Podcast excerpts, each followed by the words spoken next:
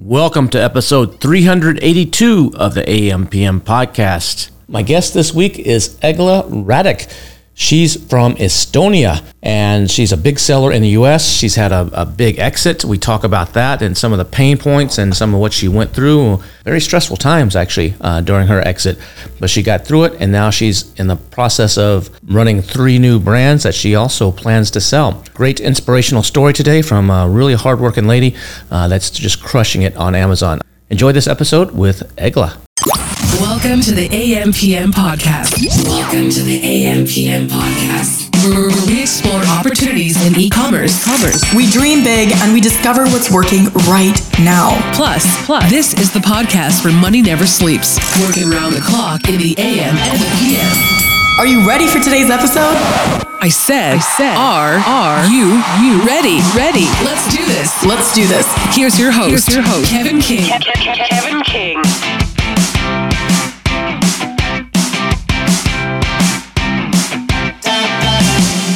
Egle welcome to the AMPM podcast. It's so good to see you again. Good, good to see you again too. It was London last time when we had a chat, so I'm so happy to connect again. I think it was, and uh, I think uh, we were at some like Danny DJs uh, typically at his events, uh, like on the night after the event, and I think we were there and we were talking for a long time. As me and you and several and people. Several, Mafia. I think Estonian Mafia just made a circle around you and we didn't let you go. You, you didn't. You didn't. You like you just captured me there, and you're like convincing me like you got to come to come to uh, Estonia for for the event, and then I never heard a word after that. I don't know what happened. Yeah, well, we need to. We had to do a trade. You had to come to the billion dollar seller summit. I would come speak at I your event, and I never heard anything after that. That was the trade, and I wasn't ready to travel at this particular time. You know, I'm having, I'm running three Amazon companies, so I'm not like away from it all. So it's been very busy. But you did take some time away. You took a little. I, I saw like on social media a while back in uh, maybe it was the summer of last year, summer of 2023. You actually took a little bit of time, right? Um, you were able to get away, but uh, you went to Mexico or somewhere. I was in Mexico, and also I've I've done crazy thing uh, like a personal solitude month in Spain, uh, and that was ex- after an exit. So me and my team we founded four Amazon companies, and we sold one two years ago. But this exit story, it's just so crazy. So when we managed to pull it off, I just needed to unplug for like thirty days and just leave everything I know, and that was the Spain thing. But uh, the Mexico Mexico experience is more like for female entrepreneurs. You know, when we're executing every day and we're being in charge. There is a place in like a female body that wants to have the feminine embodiment part back in you so i was kind of getting in touch with that in mexico. Well that's awesome. That that's i mean i think that's important. A lot of people you, all they do is work work work. They don't make time for themselves and uh, the, the fact that you did that i think is is super important. More people need to do that. Were you totally able to disconnect or were you still having to check in or do you have was your team able to handle everything? You could just disappear for 30 days. Uh, my team, my team of uh, seven, eight people, together with me is eight people. Uh, we right now we run three Amazon companies. They are so autonomous on what they do. Uh, I we do have a COO uh, also in place, and uh, I was able to be completely off grid for 30 days in Spain. Uh, all I had, I blocked all my apps. I didn't check anything. I only had one book and my phone, which was only in calling and SMS mode. in emergency case, you could reach me by but I could not check on any emails or any social media. That's awesome. That's awesome. So, what was it like when you came back? Was it because I know, like, every time I go to a conference or something, I come back, it's like I got to catch up on so many things. It's like you feel you're nice to be relaxed, and you come back and you're like overwhelmed. I know everything, everything, waiting for you. But for this time, I, we already had uh, COO in place, uh, so that took a lot of uh, stress off my shoulders. Hey, what's up, everybody? Kevin King here. You know, one of the number one questions I get is how can you connect to me? How can I, Kevin, get some advice or speak with you or, or learn more from you? The best way is with Helium 10 Elite. If you go to h10.me forward slash elite, you can get all the information and sign up for Helium 10 Elite. Every month, I lead tra- advanced training where I do seven ninja hacks.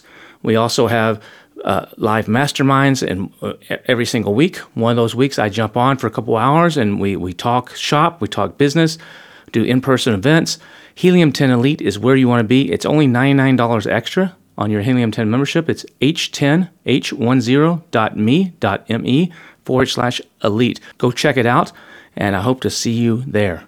For those of you that don't know, you're in a in Estonia, right? Yes, it's a northern European, cold and a little bit dark country, but we're very e centric, so everything is digital. Yeah, I've actually been to I've been to Tallinn, uh, oh, to cool. Estonia, and I, I, liked it. I mean, the the fort, uh, the wall that goes around the city, and when you walk yeah. in, you know, into the downtown part, it's like uh, all that old medieval kind of yeah. Stuff. It's kind of UNESCO heritage thing. It's it, you, you really step back to the medieval um, scenario. It's really fun. Yeah, I remember when I was there. It's been a while since I was there, but y'all were just switching over to the euro, I think. You must have been here a long time ago. If you come 10, right now, it's 10 years ago, 10, 12 yeah. years ago. Yeah. Completely changed. I mean, we are, as a former Soviet country, so we are catching up with you guys really, really fast. It's been 30 years since we've been free, so we're still running to get you. Yeah, you go. I mean, there's a lot of entrepreneurship in this state. That even back when I was there, the advancements, and a lot of people think of like the old Soviet countries uh, that that broke off as you know backwards or, or whatever, and it's not. It's very forward thinking, very high tech because this is the only way how people could actually create and that that that's the way how we can catch up with you the western world america you know we need to step into our power and we need to start creating ourselves. And that means that we need to create companies. The salary work only is not enough sometimes to catch up and create the wealth that we have been missing so long time. Now, now, your background, though, before you got into this whole Amazon game, running uh, three different companies, like we'll talk about that in a minute, but was didn't you do something uh, journalism or something? When did television? I'm I am, yeah, I'm a master in journalism. But before I started that, I actually tried to study gene technology. Don't ask me why. I mean, I cannot imagine myself running around with white outfits and being in, a, you know, with all these little glass jars and chemicals and things like that. I was like, after 30 days, I was like, no, I'm not just get me out of here. So I just escaped to being an au pair in in Minnesota in States. And oh, after really? that, yes, I thought that let's get like a general um, education, which is journalism and media. So I do have a master's, but I I do not like to consume media. I don't like to participate in a written media. I'm very comfortable on being like on a you know podcast and doing filmings, but uh, I don't know why I studied it. I guess I just wanted to understand the world really. So did you ever actually work in that field, or you just yes. got to? You did for a while. Yes, just- that was rather like managing different departments in a big media outlet. So in Europe or in the U.S. In, in uh, no, in Estonia here in Europe. So you came to the U.S. Uh, and were in Minnesota. Did you did some studies as well as your au pair stuff here? Or? Yeah, I was just babysitter. You know, I just had to get away from this gene technology thingy. So that was kind of like a gap year uh, from the high school to becoming a real grown up person. okay. And so then what did you actually end up doing? What were you doing before you got into the Amazon game? I am a hopeless case, really. Um, I seen after all these um, middle management positions I held in big companies, I was always holding a side gig, and just not one, but uh, maybe five different companies I was running in different times. Uh, when having children, when doing the salary work, and they didn't really. Um, common logically. Uh, one company was doing interior architecture, another one was doing touristy, you know, stuff to buy and sell in a, in a tourist shops. Um, another company was doing um, digital advertising, and then I was also coaching a little bit. Um, I did something else as well. I just can't, can't remember anymore. Um, and they just all came one after another. I was just kind of what I'm trying to say is I was searching and I wasn't putting myself in a box that, you know, I have a media background. So maybe I start to uh, produce content or maybe I start to be a blogger or something. I was just all over the place. And I just want to encourage people to take the borders away from yourself and just, you know, whatever calls you, go and try to do it. Because in my case, from going from interior architecture to, I don't know, digital marketing, it's completely different era. But nowadays, every all the information is available. And if you have passion, you can just get yourself up to speed in, in some time. Awesome. So you did these were for other company. You were working for other people, but then you didn't you uh, at well, some point start doing you had started like a digital marketing agency yeah from the side as a, as a side gig yes what what by digital marketing what does that mean you were running facebook ads you're doing seo or what were you what were you yeah. doing yeah all of that. I was i was a company like they called man and a dog you know just me and myself but i was doing this big uh, the tv tower the maritime museum you know the big like objects here in estonia who were launching their presence. So i had some big clients um, but uh, it was just me doing all of it.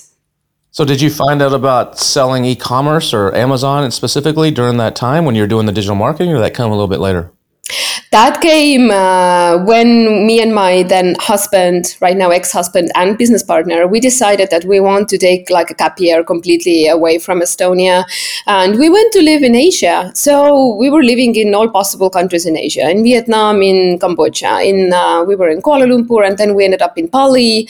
Um, and then I just I was just swimming across this woman in a pool.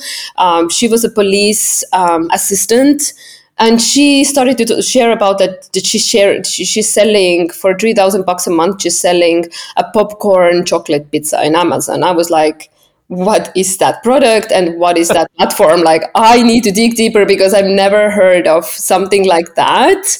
And i kind of figured like you know from all what she said it sounded complicated and it sounded like you know, I started seven years ago, so there wasn't too much information around in 2016, 2017. So I kind of had to put all the puzzle pieces together by myself mainly. And I kind of liked it because I kind of like to venture in places that other people haven't been, you know, occupying so heavily yet. So that was kind of thing that got me started with Amazon. Did you just did you take a course from somebody, or did you just no. learn by watching what was available back? This 2016. Yeah, I just few, learned YouTube videos and a few Facebook groups and stuff like that. Just little. Yeah, you just became big when I started. Um, you were in this group, and then you popped up as a celebrity. You know, I remember watching that from the side. yeah, yeah. Oh, I, I admire this dude. I did. I, I, had no intention on actually going down this route. I actually started. Uh, some people have heard the story, but I started with this podcast, the AMPM podcast yes. that, that, I'm now hosting. And I, yeah, Manny Coats was running Helium 10 and asked me to come on it, and I was like, no, I'm just a seller. I'm just trying to launch some brands. He's like, no, come on. And I was like, so I did, and now look what I'm doing now. Now I'm hosting the damn thing. Oh yeah, um, Manny's podcast was my favorite. I listened to every single minute he put out, so that's how I got started. Actually, that was my support. That that was me too. Back in 2015, I mean, I, I watched. I think it was Amazing.com was like I think it was AMZ4 back then, mm-hmm. and they did a series of videos, like four different videos, and uh, to to pitch you on the uh, on buying their five thousand dollar course. And I was like, I don't need to do this. I, I've been doing this. I already know all this so I just launched it myself, and then but to consume content, like you said, I was uh, I was actually listening to the AMPM podcast. Uh, there's only like three or four of them. Uh, it wasn't yeah. like like in the software tools. There was very few out there to do your keyword research. It was kind of a uh, figure it out on your own kind of thing. Yeah, so these were the times where we were able to listen to every single podcast out there for Amazon. I remember. You're like, is this all there is? There's three. Is there another one? Now there's like a hundred counting the other day because we're working on a tool right now to uh, to to actually summarize them all for a, a for my newsletter for a, special tool like a weekend edition. And there's 117 oh. uh, podcasts in the AMs that I know of. I'm sure there's some that I are. Uh, I don't even know of, but 117 in English. It's totally different, uh, totally different environment now. So, so you saw, so you you met this girl in Bali. You were swimming. She says she's making three grand a month, and so you started diving into it. What what was your first product that you launched? that was kind of like a fruit basket thingy. Uh, I did. I mean, fruit basket was the kind of the first product that I actually succeeded on, and my termina- my like definition of succeed was like I was selling three units a day. So I was like, wow, because my background was that I was trying to launch baby bandana drooling peeps, and I failed miserably because I entered already back then there were such a thing as saturated market. So that was in 2017 it was definitely saturated market. So I was just thinking, yeah, but my designs are cuter and my listing is better. No, when you don't earn and or you don't know how to get to the first page, I mean, all of us, we are going to learn this sooner or later with a hard way, right? Uh, and then you just keep away from heavily saturated markets. I was doing these drooling peeps and I was doing something else. Um, and then you know, we kind of started with my uh, ex-husband. We started to like the produce also in Indonesia. Uh, and that was a crazy, crazy adventure because we had all these wooden arrows and clothing and, you know, decor and clothing basically.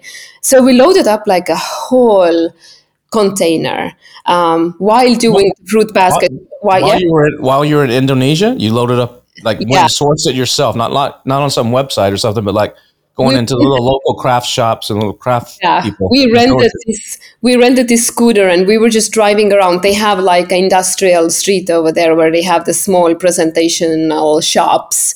So it was dusty, it was really hot and you're just driving from one place to another and then you see these mercedeses and then these big guys are coming out and just going in and you know the doors are closing nobody else gets in and you understand these are the big guys you know the big buyers. And then we go sweaty and looking like average and don't even know how to negotiate and you know going and waiting when the doors open so we can enter. But but we loaded the container. I did all the research. They were not saturated markets. Two mistakes here the containers papers from Indonesia were done wrongly, so we couldn't really um, enter all the products to America. So we had to abandon most of them. So you doing you were doing clothing from Indonesia? From Indonesia, yeah, we did like decor and clothing. So we just had like Bali is known for more decor, decor, right? There's there clothing there too. They have clothing too. Yeah. Oh, okay. Okay. I wouldn't say Bali is the best place. I I, I would go for Java uh, to source uh, clothing. The rest of Indonesia, Bali, it was just accessible for me, so that's why I did it. But the reason why we did the Indonesian project at all was that we were getting cocky. You know, you don't need too much to get cocky. I had these three sales of a fruit basket a day. And then we had another like office product that we discovered at the time that right now is sold as a full portfolio um, for multi-million dollars. And we were like, yeah, the sales are coming in. Let's just, you know, let us go there and just let's blow up low big and let's just invest as much as we can. Let's ride on the edge. And we were losing like 25 grand when we started out because you know, we just weren't able to handle that such a speed and also the paperwork. How did you finance it in the beginning? Was it just your own money or did you have Yeah. That hurt. That really yeah. hurt. Because at this time we had three kids and we were building a house and being away from home and having all these costs of plane tickets and three kids and you know five people traveling and stuff. You know, it wasn't easy to put aside like thirty grand to start a business and but in Estonia, luckily, we do have the maternity leave for like 18 months where you get your full compensation for the salary. So most of it actually went to the Amazon black hole that I received from the state. wow, 18 months of full salary. Yes, full salary. Oh. so I mean that's wow. a really good place to get started with any entrepreneur entrepreneurial oh, journey. Oh wow, that's that's amazing. That's that's incredible uh, that they do. That's that's I never even heard of 18 months of a full salary for maternity leave. Uh, that that's cool. So you were starting this in, in Indonesia in, in, in Bali, and then so this one kind of didn't work. What what did you pivot into something else, or did you just keep mm. keep at it and keep persistent and, and kind of figure it out? Yeah, I kind of lowered my ego. I lowered the, lowered expectations that I know it all because that's how I felt really. Uh, so I went back to the drawing board. I started to look, you know, where we made the, all the mistakes. Um, definitely went back to sourcing from China, so the papers wouldn't blow up on you, and then not to launch many products in the same time when it's just you and maybe 25% of your partner helping you. You know, you can't do 20 products in the same time, it's just way too much. So I just went back to the drawing board and I discovered. Uh, the portfolio that we sold uh, and it was in office office category so we really started to develop that that was like 2017, 2018 when you started that? Yeah, yeah. And that's the one that you just you sold in 2022 or 2023? Actually 2020 at the end of 2020. Did you sell it to an aggregator or a strategic buyer or aggregator, European Ag- aggregager. European uh, aggregator? Yeah. A, you said that was a seven-figure exit? Yes. How many SKUs were in that? Um, we we're kind of having always the same formula. Uh, we're having about 25 SKUs. Each of them need to do about 17 to 25,000 a month. Uh, you know, with a net profitability for 20 percent. And since we figured that formula out, that's like a medium multi multi um, multi seven figure exit over there. And once we figured about five million dollars. About that, yes. Yep. I mean, you can do your math. even though we can't talk about the numbers. But when we figured out this formula, you know, we before that we uh, failed with having a hero product uh, because Amazon shut it down uh, on this office category brand that we sold, and that was doing really majority of the revenue. Um, and then for our kind of like a winning formula, we figured out that we do not want to have hero hero products. Um, and the reason why Amazon shut it down was really silly. It was like a category issue. You know, they're having these huge databases. They're moving data. Something gets stuck, and you can't unstuck it yourself. You're just against AI. The human on the phone says that yeah, manually I'm I'm changing it, and then when the big data starts to run the cleanups or something they you know shut you down again. So we were at the middle of actually in an exit process when this happened. So that wow. was like a 12 month uh, delay to our exit because there, there was nothing to sell. But thanks to that, we figured out that we no longer want to build portfolios that are heavily reliant on hero products. So that's why we're doing 25 SKUs and about 20,000 a piece. And that's what we're doing with the next three companies now. We're almost feeling like a kindergarten, you know, just bringing up these little companies to a bigger company and then handing over uh, to somebody who, who wants to take them from there. I think that's a really smart approach. And that's one of the approaches I advise a lot of people to do is don't try to. Ha- too many people have it's eighty percent of their sales come from one or two products. That is so dangerous. And it's so it's so dangerous, and some people uh, have been successful with it. I know people that had one or two products and they exited with one or two products um, for for a large amount, and it's worked for them. But for most people, it's too dangerous. And also, I always tell people, don't shoot to be number one. You know, usually a hero product oftentimes is going to be one of the top one or two or three best sellers in a category. And I always say that depending on the category, if it's a really sub niche, that's maybe okay. Uh, but for most, you don't want to be there because you're just a target for for hackers, for people, price wars, for all kinds of crazy stuff. So your yeah, approach of 20 to 25 and just be middle of the road, steady. Mm-hmm. You don't have nearly the, num- the amount of issues, um, and that's the way to do it. And you you basically prove that out uh, with what you did. I mean, we figured out that this is so much less stress, including way how to do business. Amazon is high stress level entrepreneurship. This is not for people who love to be chilled. Uh, so this is a way how you can actually survive in this battlefield when you're going under the radar, not running on the you know against the bullets and stuff with your flag flag out. Hey, here I am with this all this amazing revenue, you know, coming out in a black box and stuff like that. No, you you just want to be secret, quiet, unsexy, doing all the products that are not really you know glamorous stuff like that. So that's why basically we've been sticking with the B2B categories, doing the things that business buyers need. Um, but that's so funny. Like in Estonia, all the guys, like we have a really strong community over here. All the guys are doing like feminine things, like, you know, facials and shampoos and, and stuff like that. And the women that I know, that we're doing like metal and plastic and you know industrial and like what is going on? That's funny.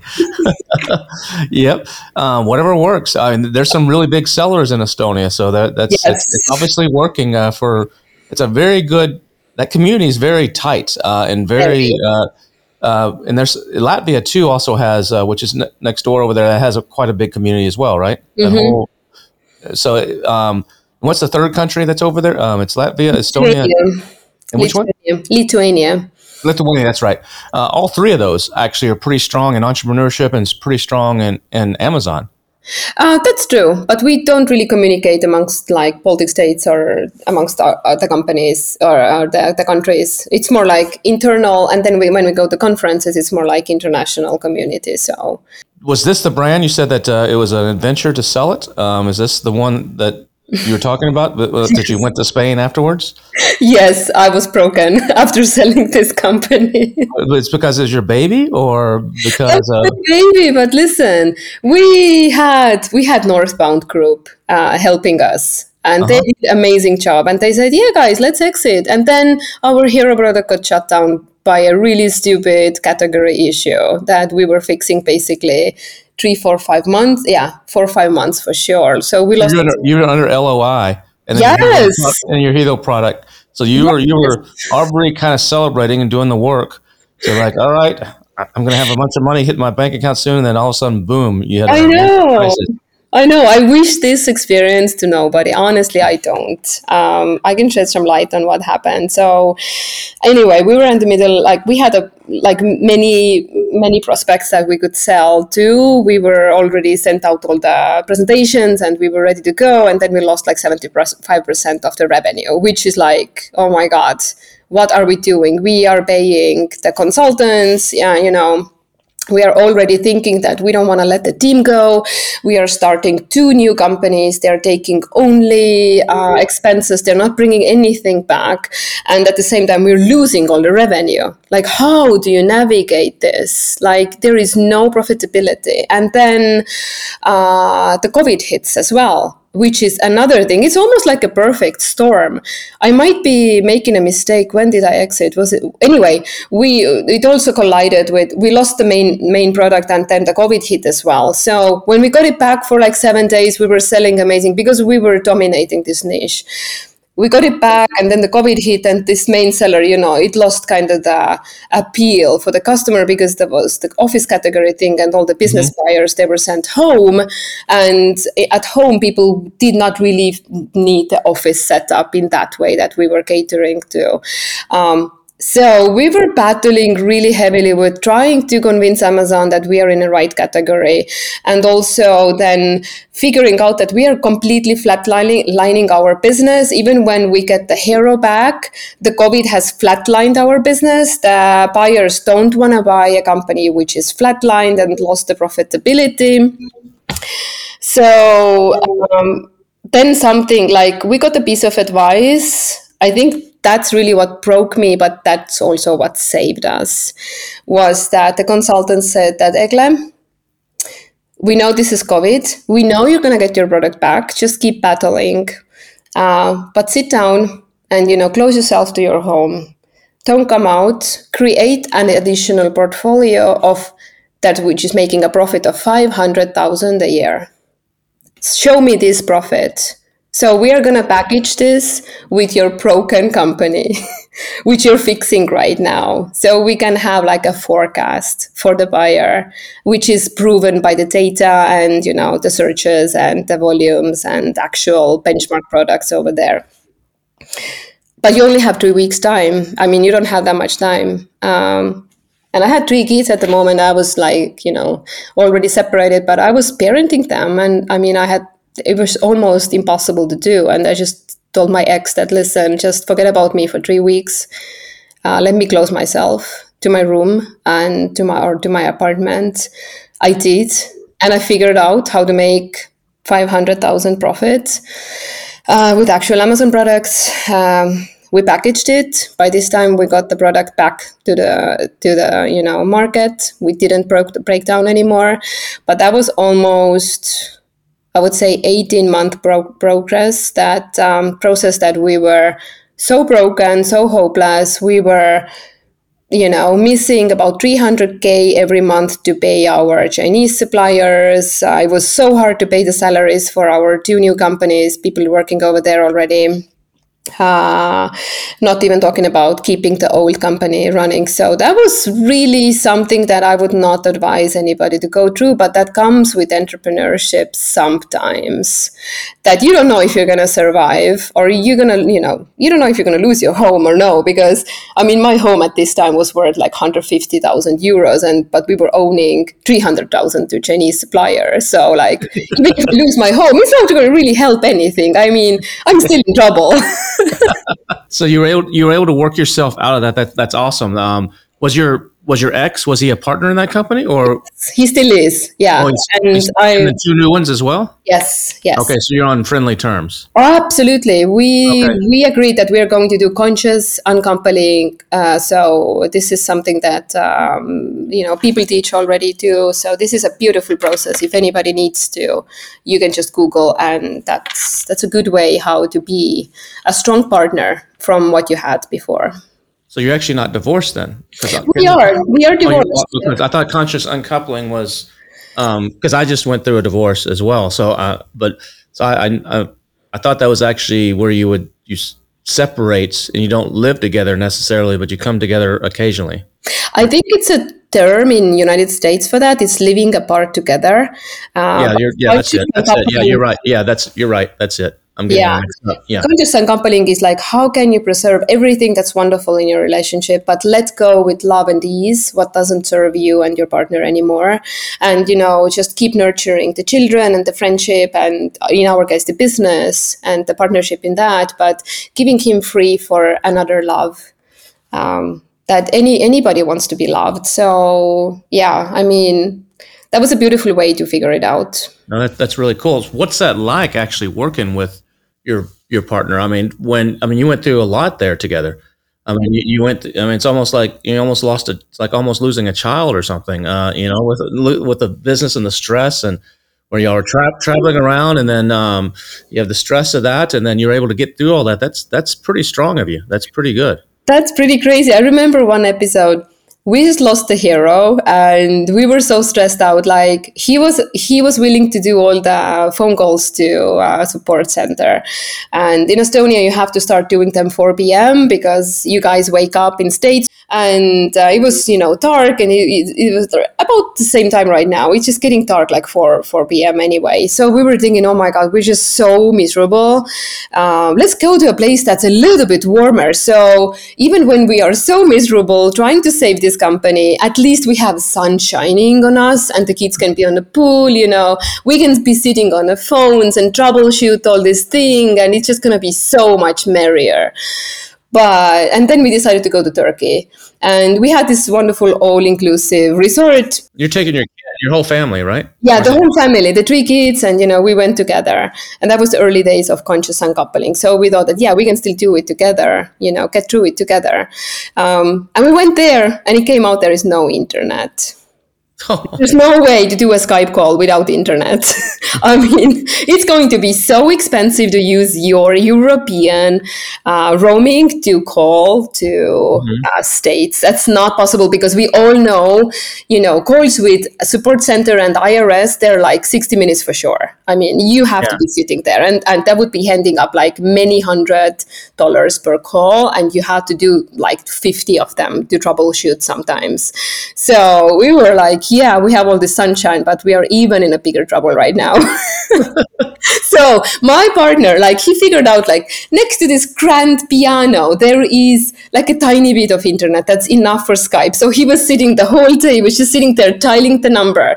And then like he put it on a loudspeaker so I could hear, you know, and he was just saying like, yeah, you're gonna be served next and let, let us call, you know, let us get through, get you through the agent and the craziest moment was that he he's been trying to reach this agent for like four days, and he heard the message: "We are connecting you to the real human agent right now."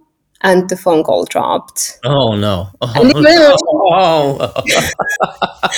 I mean, and the company was just breaking down any minute because the hero was down and, you know, we were needing this cash. And Amazon was writing, you know, guys, you have about 70,000 units in a storage. Uh, it's been sitting there for three months. How about we just go ahead and destroy it? We were like, no, you, guys, you guys closed it. You, you can't destroy it. I mean, if you destroy it, basically you're going to destroy me because that's all we have. We were just sitting on this inventory. So we were just thinking it's no point to call. We just went to the pool, went to the sun, you know, hanged out another three days, came back, and then just dived into all these crazy phone call sessions again. And then eventually managed to bring the company and bring, bring the hero back back to life. now, why in the world, with all of this, would you do it again?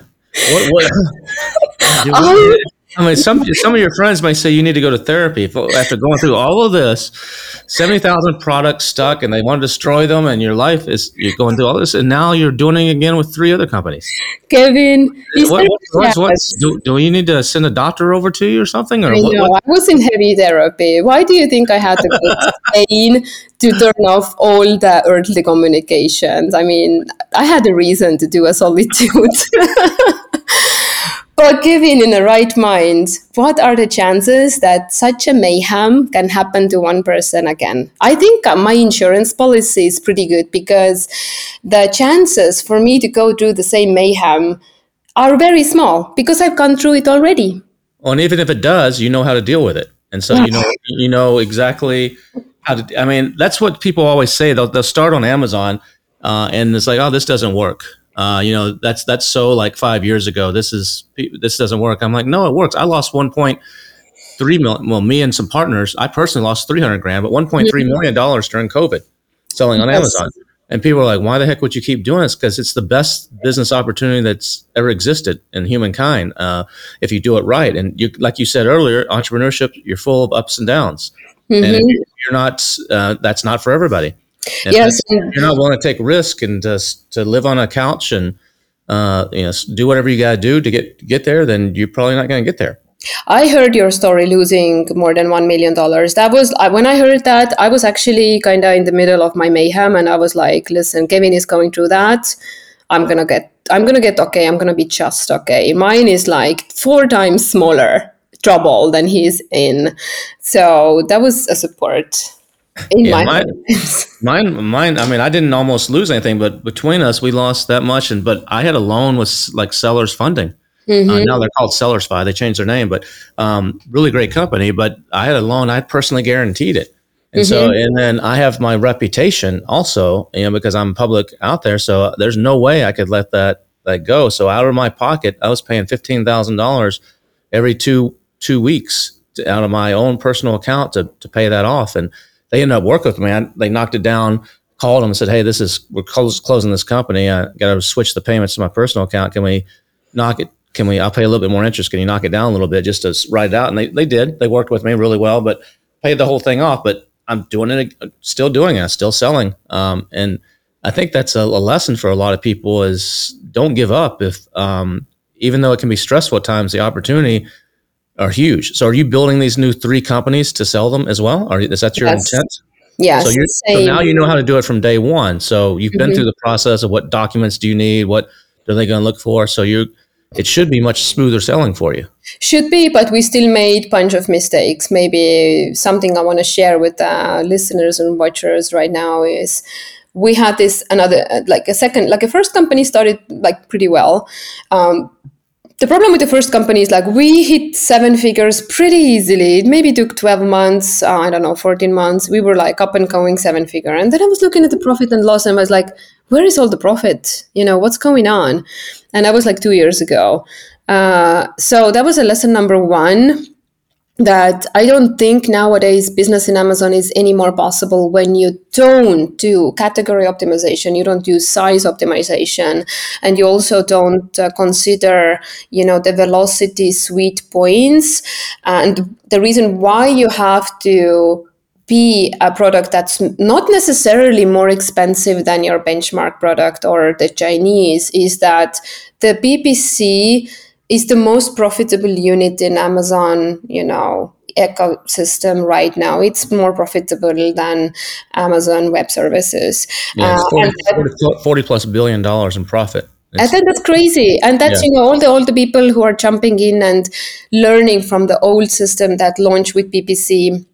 And PPC needs to be like integral part of your business, but uh, I would say that uh, that that that needs to be overlooked. Uh, we cannot go to a market situation where the first page is heavily populated with very similar products, and you going there with two dollars more expensive product that has a better value proposition, but organically wouldn't sell as many as you know the top velocity products are selling that means that you're missing out from the organic uh, visibility which anyway is really hard to get. It's like what did they say? Um, 67% of the purchases are done on the first page and first page is basically 80% of PPC slots. Uh, so our only chance actually to get organic purchases is to occupy positions one to four or one to five, depending on your screen width. Um, and if you don't consider that, and if you're only relying on PPC launches, uh, I don't think this game is is really profitable, and that's what happened to us. So we had to kill a bunch of products that were wrongly and in a wrong in a i would say in an old business model way launched and we had to start seeking for markets that are not so saturated. So right now we would never ever launch a product when the market is saturated. We don't do products that there are more than like half a page of direct competitors because we need the organic visibility it just it's a PPC is just not carrying us too far. It just eats everything you make. Are you doing products? Are you developing your own products from scratch, or are you still finding stuff and and modifying a little bit and putting your brand on it, or are you actually creating original, totally differentiated things? We've done both, but it's easier and faster uh, to still modify the products. We've done both. We've done original and patented uh, development and, and stuff like that. But I would say, as speed you know marketplaces and different search terms populate with competitors pretty fast and you have to be quick. So developing products from scratch could be a little bit too slow. It could take you up for a year if you're you know bouncing the samples and trying to figure out the, the configuration and stuff. Um, doing the modifi- modified product still takes you six months which is slow when you see the keyword being populated with competitors and you want to you want to put your foot on the first page so you could be able to stay there. Uh, so yeah, we, I would say it's it, the modified products are still an option in Amazon because they're also sometimes you know offering you a cheaper price point uh, sometimes the patented products. Unless you're doing something really amazing um, they tend to be the development cost is really high. And if you're really taking the money back from amazon i mean the price point is going to be away from the sweet high velocity first upper first uh, page spot. Well, what about when you're when you're just modifying a product? Maybe you, like you said, you you want to find where there's not a lot of competition but you find something that's four or five and it takes you six months to actually get this product to market and then 10 other people are doing the same thing at the same time as you because they're using the same tools. Uh, and when you launch when you launch all of a sudden where'd all these other guys come from? They, they saw the same thing. So how do you do how do you deal with that since our products are a little bit uh, below visibility, we don't do this crazy, you know, seven like six figure velocity, um, you know, products. Uh, we do seventy to twenty k per product. We don't aim for necessarily higher uh, revenue volume. Uh, these products are not so heavily populated. Seven so to twenty k per month.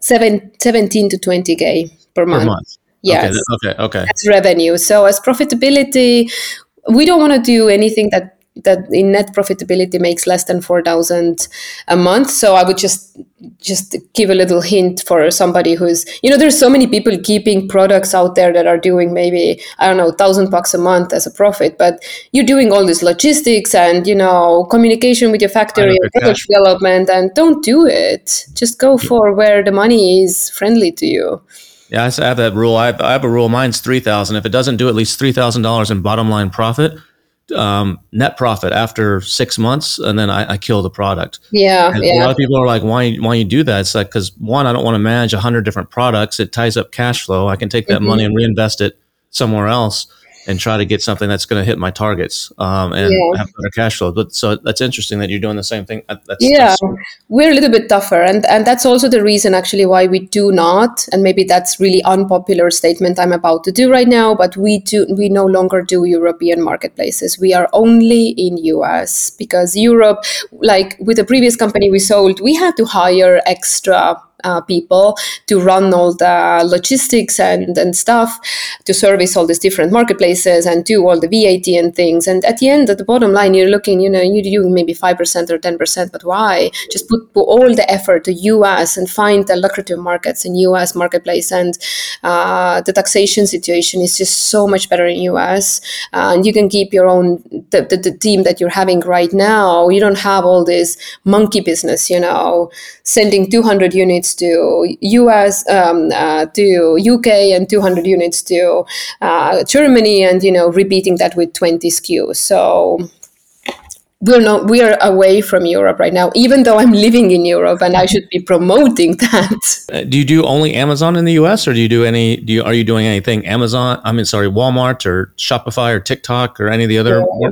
No? We are extremely Pareto. That means we only focus where the money is mostly. Like all the things you know you mentioned, like TikTok. Yes, if you have emotional products, or we're we're doing B two B products, they're mostly not TikTokable. So our Pareto is only in US in in Amazon. So if it's B two B, do you have a lot of you have a lot of business? Do you have the whole business discount set up so that are people Mm-hmm. ordering multiples for all, all a lot of these? They're not ordering single. There's multi packs, or they're ordering fifty or something.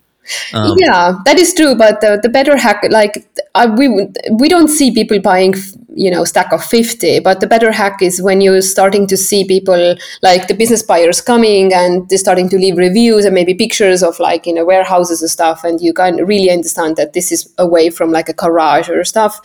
Um, then we start to package these uh, sets into a set of two or set of four, and we actually see that business buyers like to buy these kind of sets more than they like to buy uh, for different uh, products. Of course, because of the savings we can pass on to the customers. So that's a better idea how to make money. What do you think are some of the challenges for people that are not based in the U.S. and selling in the U.S.? What were some of the challenges that you had to overcome not being a U.S. resident based here? Um, Well, overcome?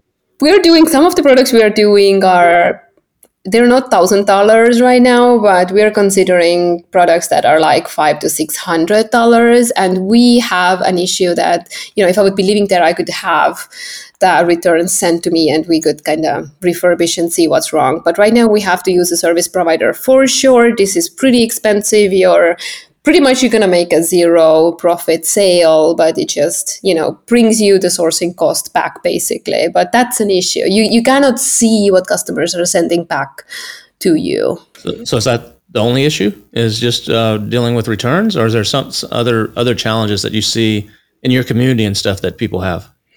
No i would say doing a business like i have three us companies it's the bookkeeping is super easy their tax issue we have estonia us have a tax treaty i don't mess with any taxes. Uh, when dealing with us i am absolutely good. So these three companies are they all in the B two B space, in the office space, or are they in different spaces? Uh, two of them are in B2B and one is in uh, personal health category. so when you when you exited, you didn't have a non compete, or you on totally different categories than what your last Different. company? We have Okay. a non-compete, but we're absolutely different, different categories. And when you exited, you didn't have to stay on for a little while, uh, and like actually like advise them for three months or six months or something like that. We did six months. Uh, we actually demanded, really strongly demanded that one of our team members will be employed by the aggregator. They refused. And honestly, to clear up all the mess of them being out of stock, not knowing what to do, where to get the packaging, uh, they're having, you know, people working in Asia and then people working in Europe and not being able to communicate in timely manner. Uh, it was resulting in such a mess. And then not having like your own guy in the team. Uh, directly sitting with the team. Uh, I think anybody who exited uh, one, two, three years ago, they experienced the same thing. It just flushes down the toilet, even when you're sitting by them their side digitally six months and you know trying to advise them as much as possible.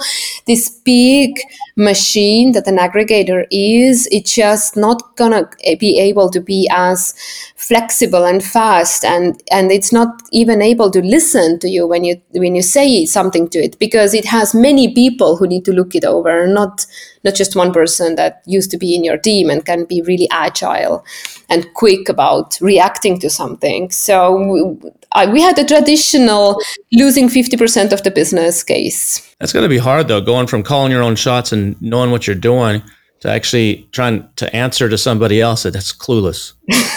I know, but listen, after going through all this mayhem, I was actually so happy to get the responsibility off my shoulders and somebody else was dealing with all the marketing and restocking and developing new products and stuff. Honestly, it just I, I just got so sick and tired of this category when being so deep down and on my knees with it. So I was happy to hand it over. So I didn't have like romantic cry, you know, I want you back. Where are you? I want to call all the shots. no, I'm neutral. You do what you have to do. Did you have an earnout on that, or did you? Uh, we had an earnout, but it's pretty hard to earn when you're losing 50%. I was going to say that, that those earnouts uh, um, use a lot of times don't work out. Uh, that's why I would say that whatever money you get on the closing day, maybe it's probably going to expect that to be all the money you ever see. Yes, that Anything is else, so anything true. else is a bonus. that's that's a tweetable. Yes. Also, don't forget the Billion Dollar Seller Summit is coming up on February 20th to 22nd. That's right, we got 18 incredible speakers, next level stuff you're not going to hear on podcast or at any other convention, not recycled content. Everything is live, nothing is pre-recorded. You get to interact with them, live Q&As, a hat contest, a tools contest for cash prizes. It's going to be amazing. Hopefully you'll join us. Billion Dollar Sellers Summit.com. Billion Dollar Seller Summit.com. Now you also, besides running these companies, you also are in like, like you said, you organize um, a group uh, of sellers there and you actually do an event as well, right?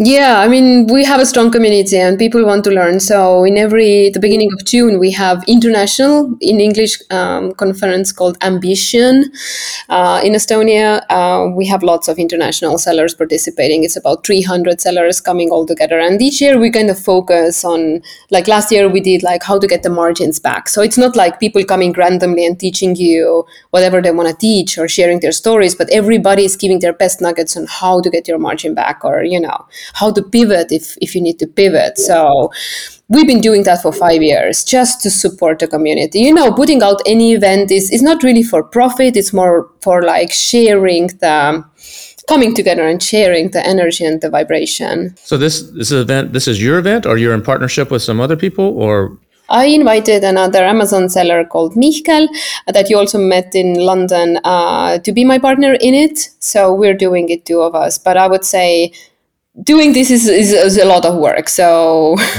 events are a lot of work. yes, So it- you have one coming up on June fourth, I think it is, right? Something like I that. I think uh, next year is June 8th uh, in 2024. June 8th? Okay. Yes.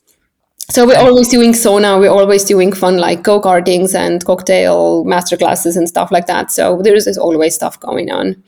Now this is the event that's in English, but you also do other meetups that are in um, in the native language, right? I do for my own very close community. I have a very high level, uh, like a community that I take care of. It's like a it's like a lifelong membership. I, I'm not disappearing anywhere, so I'm doing that. But uh, since it's in Estonian, I want to support the local community. And part of the reason why I'm doing this is that I feel like people here need to catch up with you know you guys and the Western Europe and stuff. And I want to give my like a contribution to that. And I'm teaching them in Estonian. It's I cannot market this course outside Estonia, and honestly, I, I don't really need to market. Just people find me, and I just take them and we we bring them to the market. So I mean, I mean Estonia is a small country. Um, how many how many sellers? What's it like? Five million, seven million people, something like that. Oh, Um, it's 1.3 million. Well, I said okay. I saw way, I was way overshot. One point three million, but the percentage of sellers to that is really high. It's I mean, really it's like, high. like over a thousand uh, Yeah. that are I act- think- actively selling, right? Yeah, yeah. Our like a larger community, I think, is four thousand. Uh, who, everybody who's been active is, is definitely thousand, and like seven, eight figure sellers, it's less than a hundred. But for per capita, this is still very high. And most of them are selling in the U.S. market. All of us are selling in US All, all of you. Okay, Like so, we don't really bother with Europe all that much. I mean, some of us do, but we, I mean, US is Pareto principle. I mean, eighty percent of money is US, and we are used to being agile, fast, and you know, not to sit around. Like I recently just I was presenting uh, my story and my nuggets to Swedish community, and I really like, and they're just getting started. You know, they haven't been active at all. They're like late bloomers, and you know, I'm pretty sure you know few brands in from Sweden. They're doing amazing like branding, but they're more like off Amazon they know really how to keep community together. How to do social mar- media marketing? How to do design? How to do value proposition? And at the same time they don't know how to do amazon because they've just had kind of like a life it has been so good so you don't have to be agile but why the community here in Estonia is, is so big that we kind of need to get off our butts and really need to serve our own needs. Like nobody else is going to do it. Like when we got free, the state didn't have money. I mean, you just by yourself. Of course, right now, I mean, we have this 18 months of maternity leave of full uh, coverage and stuff, which we've caught up. But in a personal level, I would say we still have some running to do. So I'm just giving back and you know doing my best to help the local northern European dark weather, mostly winter. surviving people do at least make some money while it's cold outside. I would like to do something with our time, right? right. Uh, is most of your team Estonian then, or do you use? Like we have one Filipino, but we we never went down to this route that you hire only overseas people. We want to see each other's faces. We want to have heated arguments together. We're having so many like meetings in our uh, room together every day, weekly. So we don't want to give that give up that. This has a, it has such a big value to be able to discuss, to take the sample, to you know having three people around the table and just take the sample in pieces and see how you can make it smaller, how you can make it more durable or more sturdy. You know, sturdy is something people in Amazon are so. I think this is the most used word in a, in a review. I want it to be sturdy. It's not sturdy enough because we're all trying to make cheaper things and then stuff starts to break down. So you're just trying to figure out things by looking and being in your own, you know, each other's energies. That's cool. So what's it like? I mean, being in this space is male dominated and you're a woman that's very successful, uh, driven woman in the, in this space. What's that? Is that challenging at times when you're dealing with all these these male egos and this male testosterone and everything. Um, uh, what what are some of the challenges around that? For me, the main challenge is when I go to international conference, I just cannot party as hard as you guys are partying. I am I'm such a hopeless morning person. Eleven o'clock, I am so sleepy. You guys are able to consume all this alcohol and you know being on the top of your energy like 2 a.m. and I'm like I cannot speak another word. it's crazy. I know some of these events, especially like Prosper Show, there's parties to three or four every night. Uh, and yeah. sometimes multiple parties. I don't know. Uh, I always say Amazon sellers, they work hard and they play hard. Absolutely. And I figured that gee, I can't keep up with that. But otherwise, being a woman in a masculine sphere, I would say it's you feel really held and really supported. And uh, I would say it's one of the best experiences in entrepreneurship I've ever had. I have not met an Amazon seller who kind of looks down on me or something just because I'm a woman. So it's more like they want you to succeed too. They're asking, you know, my experience because my perspective is different, my way of approaching business is different. So we're kind of complementing each other. And we're having these monthly masterminds with the top sellers here in Estonia. Me being the only woman over there, I see that I can bring a different perspective to the masculine way of problem solving, just to see this thing differently. So, what is your superpower? What is it that makes Egle? What is Egle's superpower? What's your X factor?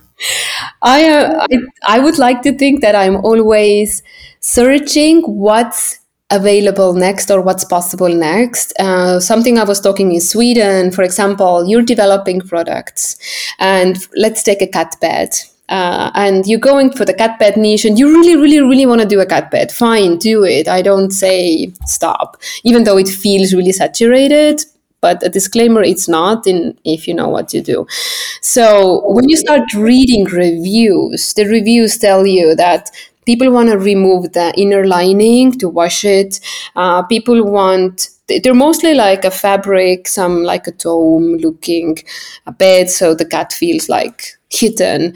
Uh, and when people wash it, it kind of collapses, it doesn't go back together. It's kind of like not good. It's just so cheap.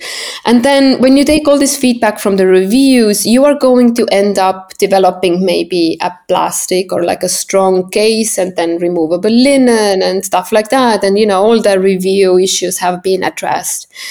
And at the same time, and now that's what I've been discovering lately, and, and that's been really serving us good, is that you cannot rely on reviews as a first thing on product development. Nobody, and you can check it up, nobody in Amazon, in Helium 10, uh, is showing this is searching for a durable cat bed or remove you know linen removable cat bed nobody is searching for that. And but the reviews are telling that this is what people are missing. Instead what people are searching for are cat beds which look like strawberry or a frog or a pineapple or like a japanese dish but the reviews don't say that mm-hmm. so like that's kind of the cutting edge that we are really pushing our companies to now think and grow in the product development uh, from the first place. We don't care about reviews, we care about the search terms. And we do product development according to the search terms and only then look what the reviews say. And this is a completely different thing than most of us are ever taught. Well, this has been awesome. I really appreciate you uh, taking some time today to uh, share with us, uh, share your story and share some of uh, your thoughts. This has been really cool. If, if people want to follow you or learn more or come to your event uh, next uh, in uh, June, what what's the best way to reach out or get or see what's going on? You guys can just find me in Instagram, I guess. Uh, I don't really have a, like a website or anything. I'm just a seller. I mean, I'm not out there. so find me in Instagram, Egle So I'll say hi. I'm always happy to share and and talk to fellow sellers. Um, so let's connect. Sure. Awesome. Well, thanks again for coming. Yeah, thanks for inviting. I was nervous because this podcast means so much for me and I've been growing up with you guys. So thank you for having me. Great chat with Egle there. I hope you enjoyed our talk today.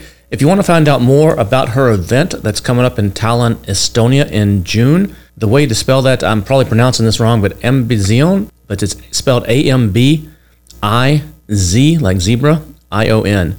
So if you Google that, you can probably find out all the information about her upcoming event in June. And don't forget, make sure you've signed up for my newsletter, billiondollarsellers.com. We'll be back again next week with another awesome episode. Before we go today, I've got some words of wisdom for you. And today, they're actually not my words, they're the uh, words of uh, Bruce Lee, the famous Bruce Lee. He was talking about uh, pushing himself, and that's kind of uh, what Egle has done here and so uh, I think this is kind of fits in line with uh, her mentality and her approach to things. Don't fear failure. It's not failure, but low aim that's really the crime.